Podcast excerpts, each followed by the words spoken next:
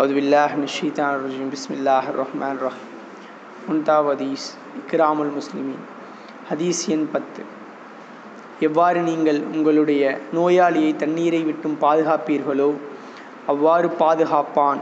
ஏதேனும் ஒரு அடியானை அல்லாஹு தலா நேசிப்பானேயானால் அவனை உலகத்தை விட்டும் பாதுகாப்பான். என ரசூலுல்லா இஸ்லல்லா அலி இஸ்லாம் அவர்கள் கூறியதாக ஹஜ்ரத் ரஃபி இப்னு கதீஸ் அலி அல்லாஹன் அவர்கள் அறிவிக்கிறார்கள். नूल तबरानी।